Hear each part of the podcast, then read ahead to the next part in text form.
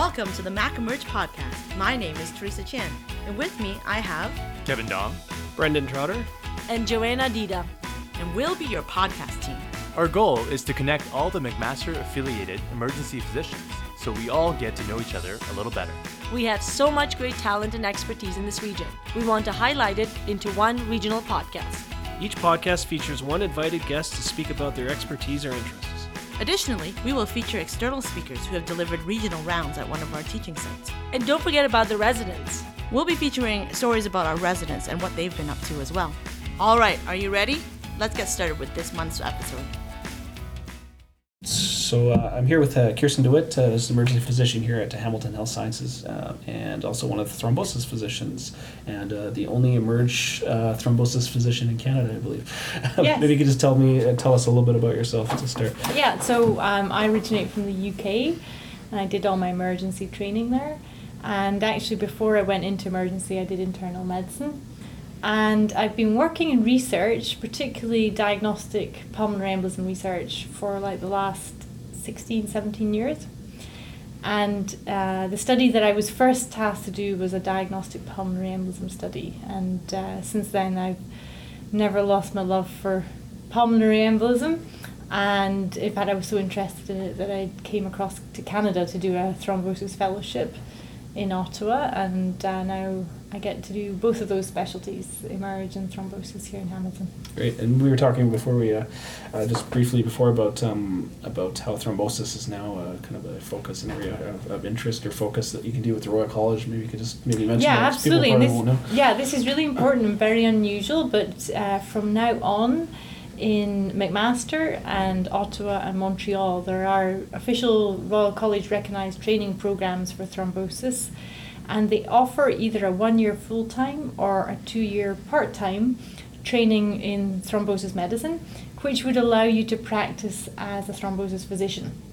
Um, and uh, there are two routes to that. Either you have to have training in internal medicine or to have training in emergency medicine. So, any emergency medicine FRCPC trained physician can apply to do that. And as of summer 2019, we will have a spot available here in McMaster. Cool. And As you said, McMaster, the birthplace of Wells. Yeah. um, perfect. And so um, you just did a regional rounds talk uh, here for the Emerge residents. Um, maybe you could just kind of summarize what uh, the main points of your talk. So we performed actually 73 interviews across Canada with emergency physicians, which were designed to tell how they diagnose pulmonary embolism and uh, whether they use a structured approach or an evidence-based approach and their reasoning behind the choice of tests, as well as a bit of probing to do with what are the barriers to using things like Wells score, PERC rule, um, and what are the barriers and facilitators to trying to rationalize the number of CTs that you order.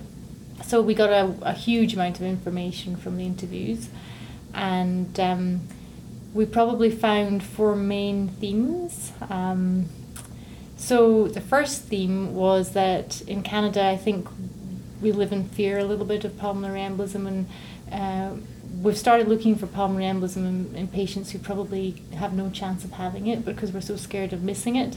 And I think possibly that risk is slightly overblown, and that the vast majority of patients who um, have pulmonary embolism missed, it's either because we never thought about it in the first place. Um, it's seldom because uh, clinical probability and D-dimer failed. Um, and most of those patients will go back to the emergency. And certainly in, in my clinics in thrombosis, I see a number of patients who have a delay to their diagnosis, and on the whole, they do well. Mm. So that's the first thing I think we're anxious about pulmonary embolism, and then that results in us over ordering CT scans because of this over reliance on the CT report. And I think there's a little bit of hoping if it's the radiologist who calls the CT there or not, it relieves the burden on the emergency physician. And because of that, we're just we're using Wells score and D dimer a lot less than we should be. Uh, there were many other things that we found. Um, that there's a degree of lack of education and understanding about the validity of structured clinical probability scores, um, some confusion about whether they're good at classifying pretest probability. There are barriers to using the scores because sometimes, even though we have smartphones, they're still quite inaccessible because it takes a few minutes to appropriately apply the score to the patient to get the information you need from the patient and make sure that the points that you're thinking of are actually the same points on the Wells score. And then obviously telling the difference between the DVT score and the PE score, which can confuse people too. Actually, there's one thing that didn't come up is that um, Yeah.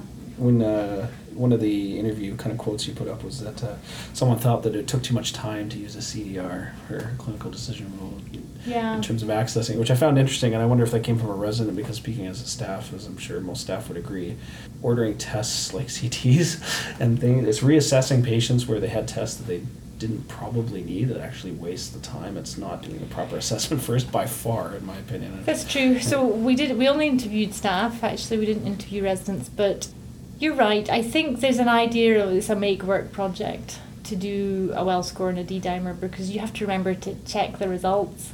And a lot of people just assume that the D dimer will be, be elevated and that they'll have to do the CT, and therefore it's just delaying the whole process of ordering the CT. But in fact, if you look at the bigger picture, it, it certainly drives down the number of CTs you need. And I think from the patient perspective, that's good because certainly here in Hamilton Health Sciences, they can sometimes wait six hours for the results of the CT from the moment of ordering to getting those results back. And everyone hates the emergency department. Especially the radiology residents overnight with the, yeah, I mean, even just waiting for a radiology resident to get back to you overnight when they're quite busy with the trauma center and whatever else, and, and so that ta- takes quite a quite a bit of time, and something that may not even be required. Um, so maybe before we kind of go into some of the uh, possible roadblocks to appropriate scanning, and then how we can more appropriately use um, uh, D dimers and PERC uh, the PERC rule. Um, maybe we could just kind of review the the general uh, P uh, diagnostic pathway, and then uh, you also met, uh, brought up a recent study, I think from last year you mentioned, where we're using uh, different cutoffs for high and low risk patients, Mhm, 500 mhm, versus mhm. 1,000. Yeah, so there's, there's actually two studies looking at that, and one study was the study that we have just finished doing partly in Hamilton here, a CIHR study called the PEGeD study, um, which looked at using a higher threshold in low probability patients and a lower threshold for D-dimer in high probability patients. And interestingly, as Clive Kearon designed that study and started it off here, there was a group in the Netherlands it turned out doing something very similar, except they used a simplified version of the Wells score. Just uh, three components for the, they called it the YEARS algorithm. Uh, the three components were PE most likely, uh, signs and symptoms of deep vein thrombosis, hemoptysis. And they said if you don't have any of those elements, then you're low risk, and if you have one or more, then you're high risk. Um, and they actually used the exact same cutoff that uh, we used in the study here, which was if you're high risk, you have a cutoff of 500 with your D dimer, and if you're low risk, you have a cutoff of 1,000. Is this is this something that you're seeing uh, people actually implement in the department? Well, you know, it's, that's a really interesting question, and I think there is a lot of discussion at the moment around, you know, can is this ready for prime time? Can we implement this? First thing to say is the study, the PEGeD study done here, uh, we don't have the results yet. The final patients are being followed up because each patient has a three month follow up. And then I think pretty quickly after that, the analysis and the results will be available, and I think we'll be looking to publish that in the next year. So, but we just don't know if that's uh, if that's good or not. And um, the YEARS study, though, uh, was a management study in the Netherlands done at many hospitals, and it actually did show beautiful safety. So the um, the miss rate for pulmonary embolism was very low. It was comparable with age-adjusted D-dimer. Um, and uh, certainly there has been a group in the US that applied that same YEARS algorithm to their large cohort, which they had collected data on prospectively, and they found an equally low um, miss rate for pulmonary embolism. So I think that is a safe algorithm and it, it is ready for implementation, but I think one of the things I learned was we shouldn't be leaving this up to the individual practitioner. We should say this is our departmental approach so that we feel that we have a degree of protection. Um, we say this is our policy. This, you know, you're not just some cowboy out on your own doing something that nobody else is doing. Uh, you have the comfort that this is actually what we're encouraged to use, and this is what my colleagues are doing. So uh, what we're working on here is, is possibly implementing that YEARS algorithm um, and making it a department-wide strategy so people have that comfort. Yeah, that definitely makes sense because I, I think one of the things that came up uh, from one of the physicians here is uh, the issue of differing risk tolerances from docs and and uh, having something that is the approach of a group certainly gives affords people protection from a medical legal standpoint. Whether or not they translate that to practice, I guess, is a different matter. Yeah. But hopefully, that will at least uh, help be helpful. Yeah. Um, and so, uh, just when we we're talking about barriers to appropriate CT scanning, some of the, some of the kind of points that I think you kind of brought up that that uh, stood out to me would be um, so not not actually applying clinical decision rules, PERC or Wells initially, uh, applying them inappropriately, or then potentially ignoring the results and using Gestalt instead. Yeah. And so, what, what um, maybe you could kind of summarize what, what how I guess those different kind of uh, areas of uh, uh, error and kind of diagnostic um, approach. I think the most common thing I saw with these interviews was the physicians saying, "Yes, I know about the Wells score, and I know about D-dimer. I I use it for teaching, but I don't actually use it myself." So to me, the most common thing was the Wells score was is for other people. It's not for me. Um, that came across time and time again. Someone else said it's really useful if I want to order a CT scan because I can say to the radiologist that the Wells is this or that. But again, they're not actually using it for their own diagnostic practice. They're using it for as a communication tool. Then, I think the biggest barrier is physicians actually just realizing, no, this score was designed exactly for me in my practice. One of the other things that, that came up is um, the idea that um, clinical decision rules absolutely guarantee a diagnosis. I think is maybe something that, that some people seem to think, um, and and that there is going to be the very very rare occasional case that potentially may be missed by the PERC rule, even potentially. And I think, and sometimes I think people may latch onto that anecdotal case to change their entire practice. And I think, Mhm. in addition to the radiation, there's also risks of uh, false positive CT and people being on anticoagulation for six months, which of course comes with own risks. And so, how do you kind of deal with that? Um, that knowledge translation or teaching people that risk is, is unfortunately part of medicine that you have to accept. Yeah, so I think uh, what we failed at till now is explaining the bigger picture. Um, when the emergency physician hands on that patient to a clinic or to an inpatient service, you often let go of the patient. You think it's not your responsibility anymore. But if we make a diagnosis for something which ends up with a lot of complications when actually it was a false positive diagnosis, then that kind of is our doing. So I think there should be some form of closed loop whereby um, we get some sort of feedback on the um, implications of our behaviour. So um, diagnosing pulmonary embolism is not simply a desperate rush to get that scan that reports a filling defect. There's got to be a little bit more thoughtful, you know, thought over the filling is the filling defect pulmonary embolism.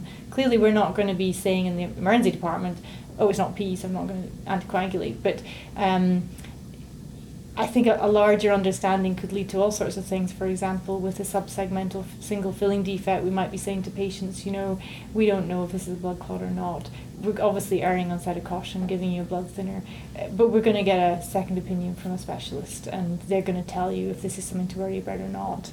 So it's maybe a slightly more thoughtful approach rather than thinking that we've saved a life every time we diagnose pulmonary embolism. And don't get me wrong, you know, emergency physicians have done amazing things and uh, have for sure saved many, many lives in patients with pulmonary embolism. Unfortunately, we also miss them, and I think that's because we're human and because pulmonary embolism can present a lot with other symptoms. Um, one thing I see a lot of is, is a preoccupation in patients with chest pain that you have to test for pulmonary embolism, but actually most patients with pulmonary embolism don't have chest pain, they just have some weird breathlessness that can't be explained properly by either their past history or, or their current clinical findings. So um, we just have to try our best as clinicians. Yeah. uh, one of, one I think one of the most important points you brought up that I think um, maybe we don't kind of beat into the heads of our residents nearly enough is that diagnostic tests are far from perfect. And I think you were speaking specifically to CTs, um, CTPs, and how it's not a dichotomous. Yes, this is a PE. No, this is not a PE. And it's it's and the idea that it's far superior to clinical decision making. Yeah. Um, I don't know Yeah. So that. so actually the the combination of a low probability structured like a well score or something and a negative D dimer is a very sound and safe rule out for pulmonary embolism. It would be vanishingly rare for that patient to have pulmonary embolism, so much so that I would never, ever, ever, ever test anybody with any sort of imaging if they were a low well score and a negative D dimer, ever. Um, and a negative CT scan um, is good at ruling out, but we know patients who are high risk for pulmonary embolism actually will go on to develop pulmonary embolism in the next three months. Um, the most recent statistics show about 7% of those patients are diagnosed with pulmonary embolism in the coming few weeks. So it's not the be all and end all, a CT scan. And then we all, we're all aware of these small defects that you see in Mhm. CT and we don't really know what they are. We don't know if they're an embolism or if it's just that the contrast didn't flow correctly uniformly through all the blood vessels. Yeah, so so every test has its limitations, and then I'm sure we've all experienced, you know, the initial CT scan report says no pulmonary embolism, and then the formal one comes back and it says actually there's pulmonary embolism. So every test like that is observer dependent. So, you know, there's so many layers to a test. Yeah, and I'm kind of curious if you have some, and I'm sure this is probably not super uncommon. You have a patient that has a, um, a very low risk well or low risk wells or a negative PERC, or, and uh, and ends up with a negative dimer and ends up getting a CT that's subsegmental or Mhm. equivocal. What do you what do you guys do with those in the Mhm, clinic, mhm. generally speaking? Yeah, so and that's a really interesting scenario. Um, so we're well aware of the false positive possibility, and if I had a patient who was low wells and negative D dimer, I would really not believe that scan.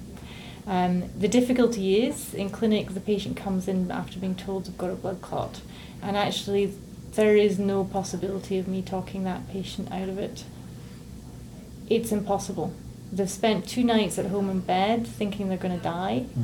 And then if I, they come to clinic and I say there's nothing wrong, you don't need this blood thinner, they'll just go to another doctor and get a blood thinner. So um, what we try and do is limit the length of the time of the blood thinner to three months. Um, but even then, that can be tricky because um, often they don't want to stop because they have this profound belief that they could die if they stop. And that's particularly the case for you know young people who have families. You know, understandably, they've been told they have a life-threatening disease, and they have young children. They don't want to stop anything that could protect them from more complications. Yeah, and and uh, in I mean, we're very lucky in Hamilton. I should definitely say that with our thrombosis service, I mean, it's very easy for us to talk to someone from Thrombo at any any time of the day or night, really, and get some input. And so, um, and I, and for for physicians out there that maybe are are uncomfortable just doing a leaving aside just all altogether. Um, are, are you guys do you guys see those patients in the clinic or do you suggest not scanning them despite uh, say they have a negative uh, or uh, negative PERC or low risk wells? Mhm. um, you don't think they need to scan a negative dimer? I should say and you don't think they need to scan. Mhm. the, uh, the, the physician is really uncomfortable. Do you see those patients in clinic frequently or do you or do you We seldom actually get a referral with a patient who hasn't somehow completed a diagnostic workup to the satisfaction of the emergency physician. Mhm. But you bring up a good point, and that might be a good service to offer to relieve anxiety. yeah and it might be a good idea for physicians to at least call and have discussion before a CT Yeah. and those kind of Yeah, scenarios yeah, and you know, I, I should also say that one of the things that came across in our interviews uh, was uh, some of our physicians said, well, if I'm in doubt, I'm going to order the scan because when I've spoken to thrombosis in those scenarios, they've said order the scan. So, Well, that hasn't been my experience. That's Oh, really? That's Not- good. Well, I mean, I think I think when I've been uncertain, I I, Okay. I, I because like I was saying, yeah, you guys are so fantastic to talk to uh, at any hour. Um, there's definitely been more than a few times where I, I was not 100% sure, and I spoke to the thrombo Yeah. physician. They were actually willing to see me in clinic without any further That's great. imaging, which is great. That's great. Yeah. Just I- it is you know everyone's so focused on emergency physicians, but we haven't even started on the internists, and we haven't even looked at the thrombosis physicians. You know, and Yeah. it's about practicing what you preach, and I think we're all uh, to blame a little bit for maybe not following guidelines. Yeah, absolutely. One of, yeah, one of the other thoughts I, I wanted to bring up is, is so documentation. So um, I wonder if a lot of people feel they need to put down some number, some diagnostic test or something on the chart to prove that Mhm. there's not a P. And I just wonder what what you would What write on I? the chart. Yeah. Well, what I do, I write the well score down, Yeah. and then when the D dimer comes back, I write the D dimer down. and what about in a patient that you don't think requires any Any testing? wells or yeah, I write nothing down. nothing down. Okay, fair enough.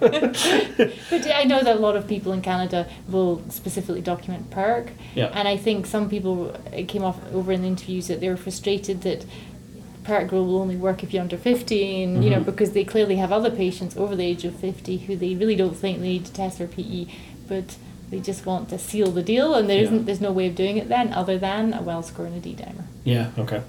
Or at least documenting. I do not believe this is a PE for these reasons. Yeah. Do not think they require any further testing. Oh yeah, I, um, and uh, this is something I know you're kind of uh, working on. Um, maybe just speak a little bit about uh, some of your thoughts about uh, bundling approaches or bundling tests for PE and, and where you think that might go. Well, it's an idea. So it's something we need to test, and um, I just think back to the sepsis bundles, or you know, um, which was a slightly different sort of a thing in that it was to remember all the different aspects, whereas Mhm. this is more of a stepwise process. But I think there's some noise and cognitive overload for the physician to do all those reassessments in the process, and uh, it might be tempting in some scenarios to duck out the process. And I also noticed that some physicians got frustrated because they thought that doing a D dimer increased the number of CT scans. And the only explanation for that can be that they didn't think the patient had pulmonary embolism in the first place. Mm-hmm. So I wanted to make it more real to the physician that if you test for PE, you're testing for PE. You're going all the way through if you have to go. So the risk is sufficiently high that you're going down that road. And secondly, once you've made that decision, which might be the hardest decision to make, it's done for you. So you don't need to call radiology if you need a CT.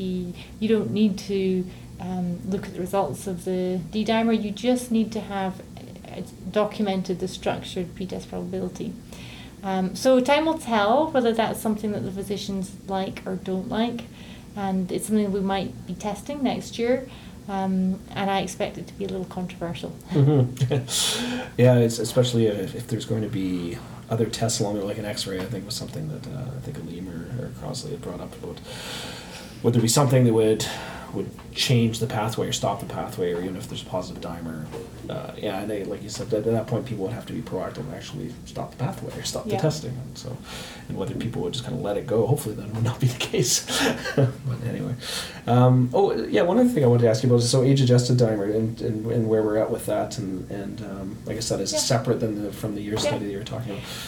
I- think age adjusted D dimer has been well validated now, and I think that's a very reasonable approach if you want to take that approach, absolutely. And probably the most important thing is, you know, everybody chooses their approach and stick to it. It's like anything, know one thing and know it well and, and do it. So there's, I have no issues with age adjusted D dimer at all. Yeah. Are there any um, very important take-home points that you want physicians uh, that have to deal with diagnosis of PE? Uh, I, I think if if you're risk averse, I think the really important thing is there's no better way of ruling out pulmonary embolism than using a structured approach and a D dimer, um, and documenting that clearly. That is your watertight approach. It will cause the least harm to the patient in that they'll be in the department for the least amount of time. Uh, they'll only have a CT scan if they absolutely have to have one, and um, you can feel very reassured that if the D dimer is negative and they're low probability that they, they don't have pulmonary embolism. I think that's probably the most important message. Yeah, and I think uh, I emerge in well, medicine in general. It's clear that we overscan people, and this is something where we have a very clear, validated approach that can prevent so many CT scans from happening. It should definitely be the area we're focusing on. Well, thank you so much for for um, the rounds and, and for our discussion. I really Okay. appreciate it. Thank you.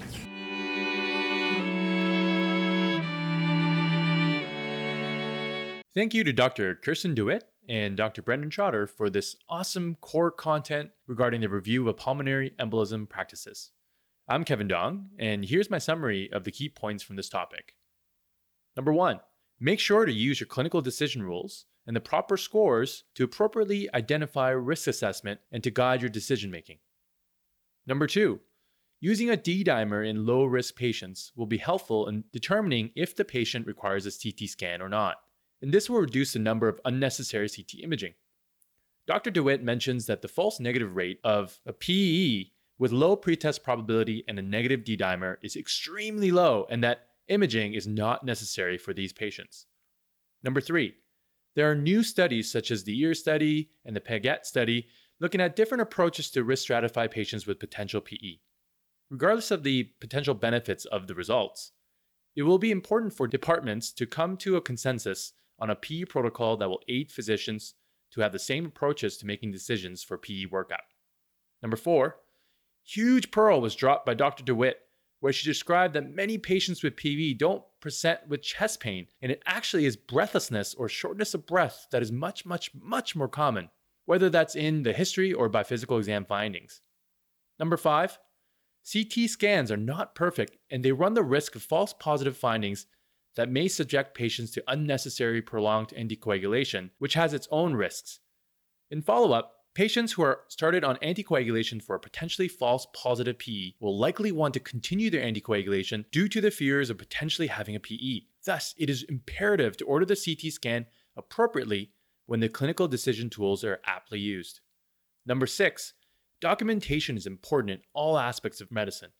Dr. de Wit suggests that if there is someone you think may be low risk, it is important to write the well score and or the D-dimer and the PERC score if applicable. If there's no risk of a PE, then there's no need to document a score as it is not necessary. Number 7. Kerstin notes that the age-adjusted D-dimer in review, this is age times 10 as your upper range of cutoff after the age of 50. This is widely validated and is appropriate to use as the upper limit for your D-dimer. And that's it for this month's core content. Stay tuned for the Residence Corner with Joanna Dita. Ciao.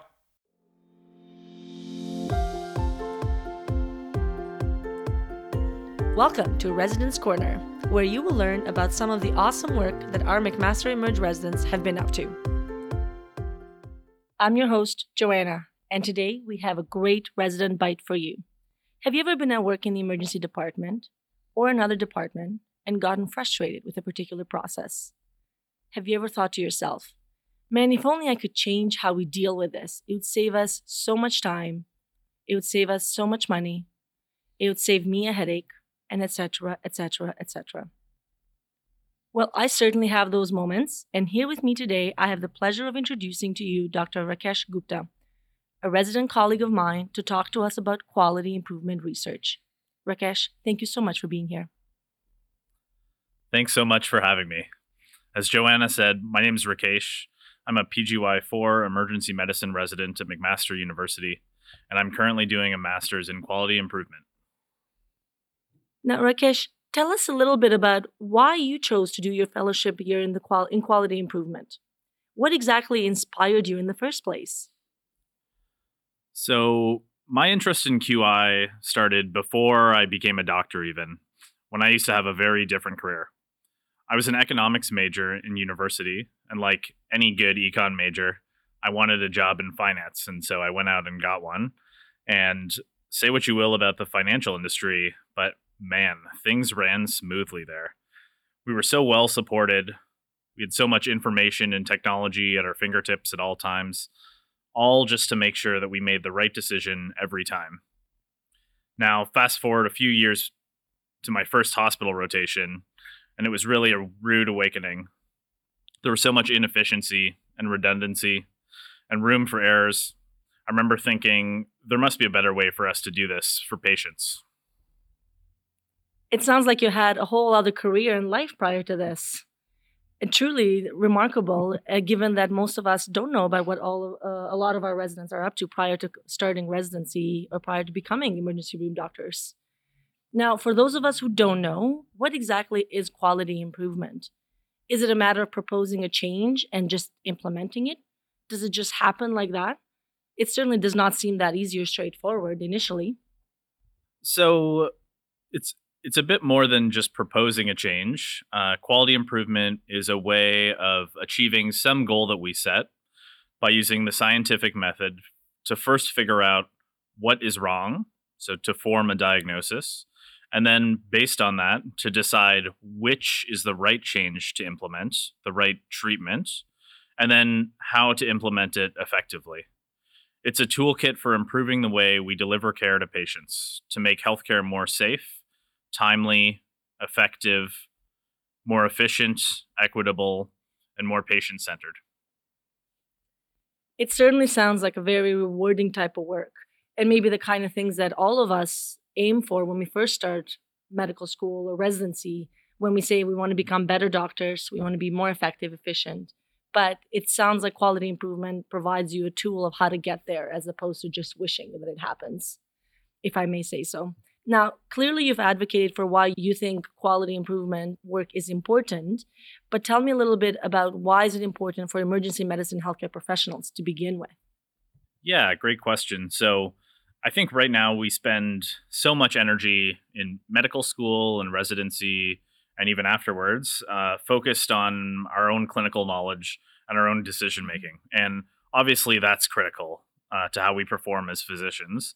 But we also need to start considering the patient experience. Can we flow patients through the emergency department more efficiently?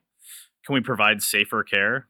Can we do a better job with our discharge planning processes, arranging follow up, providing instructions, and so on?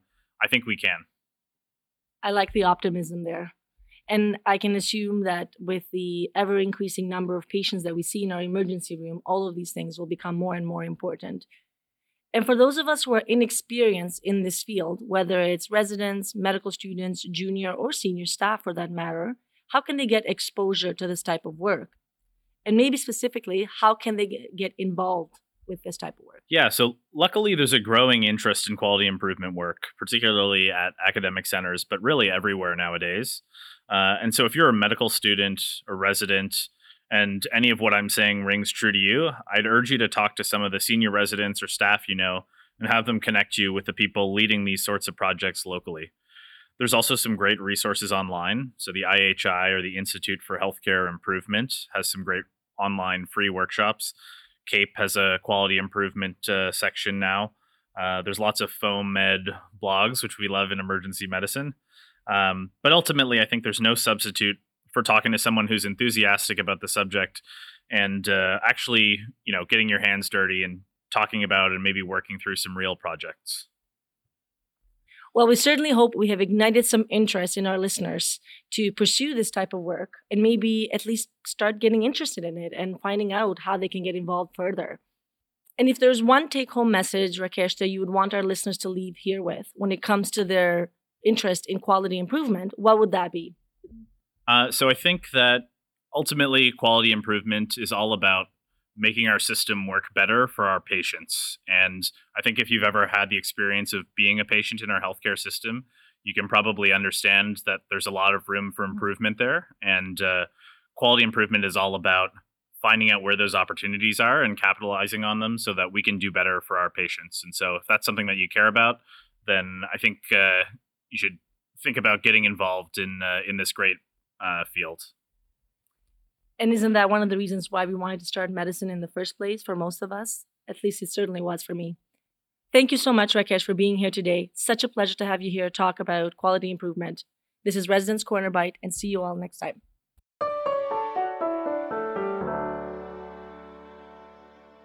All right, everyone. This month's shout out goes to all the people that came out to our tri divisional retreat, which happened on April 18th, 2019. It was really awesome to spend the morning brainstorming and thinking with such amazing, creative people. A special thanks also goes out to Doctors April Kam and Dr. Leanne Shipday, who both helped facilitate the day with me. Thanks also to our leaders for the opportunity to make this thing happen. Now, we also have a bunch of shout outs to go to all the CCFPEM residents who just finished their resident research day. Dr. Kevin Dong told me that he was super impressed, and I'm sad that I didn't get an invitation. Maybe next year. Now, in terms of uh, other things that are coming up on the horizon, where a bunch of us are going to CAEP in a couple of weeks. So we'd love to know if you're heading out there too. So if you're listening to the podcast and you want to find out who else is coming, either email Teresa Chan, you know her email, or you can email us at macemergepodcast at gmail.com and we'll get you in touch with the team who's planning a night out on the town in Halifax. All right, everyone. Thanks again for tuning in.